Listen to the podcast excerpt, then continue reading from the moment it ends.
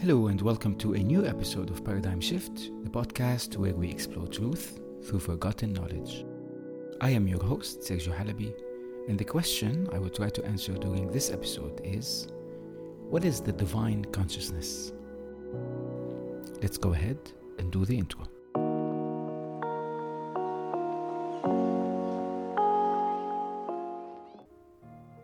Now, ever since the dawn of time, there has been only one question that has been asked by philosophers, religious people, spiritual people, even atheists.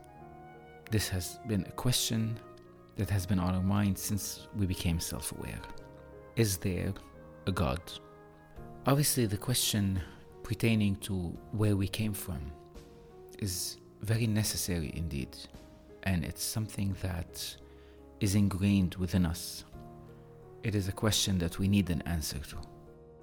And each group of people have tried to answer this question one way or another, ranging from complete rejection of God, while others defined God by what they couldn't explain at the time. So throughout history, humanity have always placed God in any aspect of nature that they don't understand.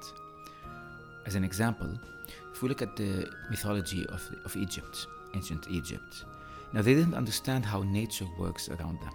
So they placed gods in that environment. The sun was a god, Nile, the river, was a god, some animals were gods, the underground was God. Everything related to the nature of the world that they live in, they couldn't yet comprehend it on a scientific level, so that's where they placed God. And then, after a few thousand years, we have evolved enough to understand how nature works, and our understanding of God evolved as well. So, by the time the Greeks and the Romans came around, God was more in an abstract, in abstract thoughts, such as beauty, philosophy. You have the God of love, and others of the same nature, God of war, for example. And this is because once humanity was able to understand certain aspects that were unknown to it, they stopped believing that God resided in those unknown parts. And it became in a new unknown section, which is our mind, which is our abstract thoughts and concepts and ideas, emotions. So at the time, that's where the Greeks and the Romans put God. After understanding those concepts as being part of our brain, new religions rose and we turned into a concept that we don't fully yet understand, and this is where we are now and where we have placed God as well, which is in creation. We don't understand creation till now. We don't understand what happens to us after we die. We know that things, some things are inevitable. We no longer believe in gods that are placed in nature, in animals, in abstract thoughts. But now we place God in the new unknown, which is creation. Now we are entering a new paradigm of beliefs where we are trying to understand who this creator is and how can this existence not only define ours but also combine all previous beliefs of mankind. See this is what some people refer to as the great awakening. It is something i've covered in a previous episode and i know i will in future ones. And in this great awakening what we are what people like me are trying to do is not only understand the nature of God, but also to understand why is it that we evolved in such a way that we needed to put God in the unknown. Does it mean that if we believe that God is in creation, that He is not somewhere else? So, this is what we have come to label or to name as a divine consciousness. Now, before explaining divine consciousness, I need to make sure that you understand that when I reference ancient beliefs, I'm not talking about religions in specific.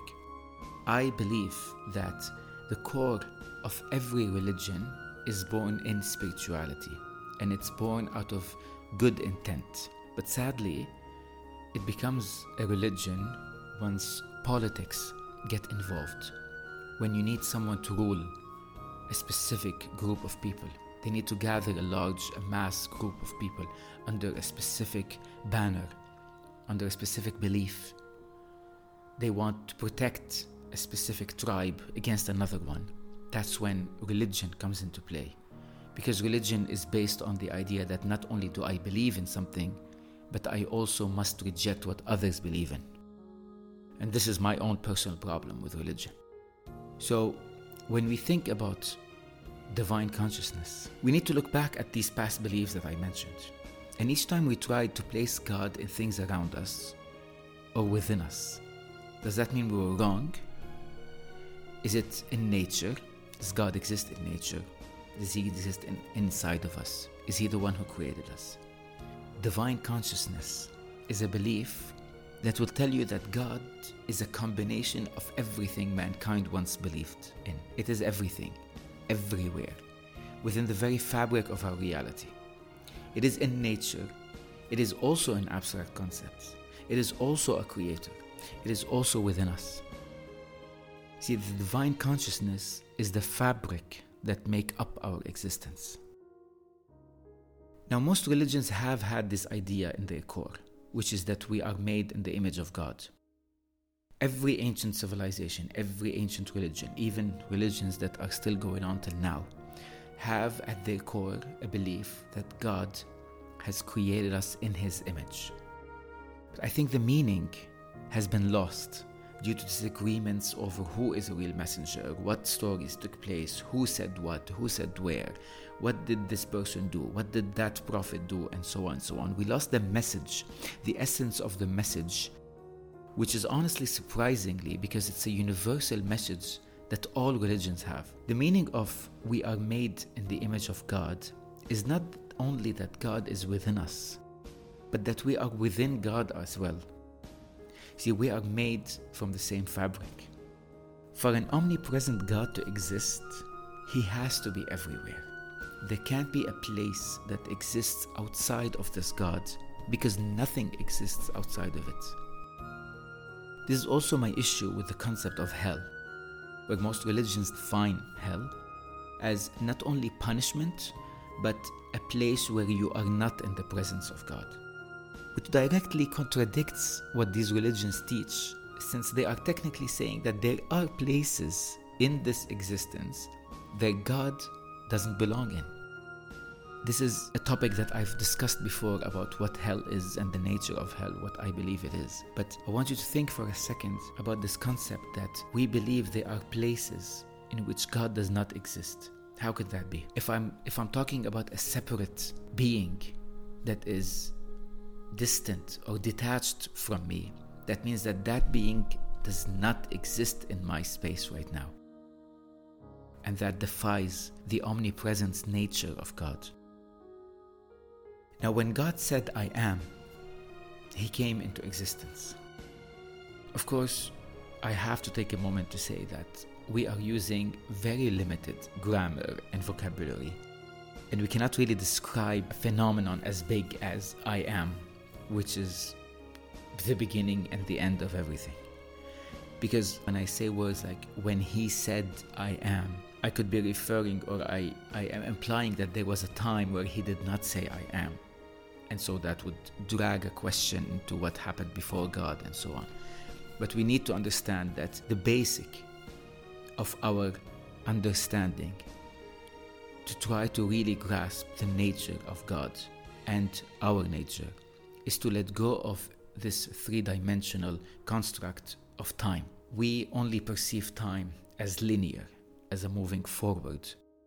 Everything in reality, everything happens at the same time. It's just a state of being, it's a state of existence.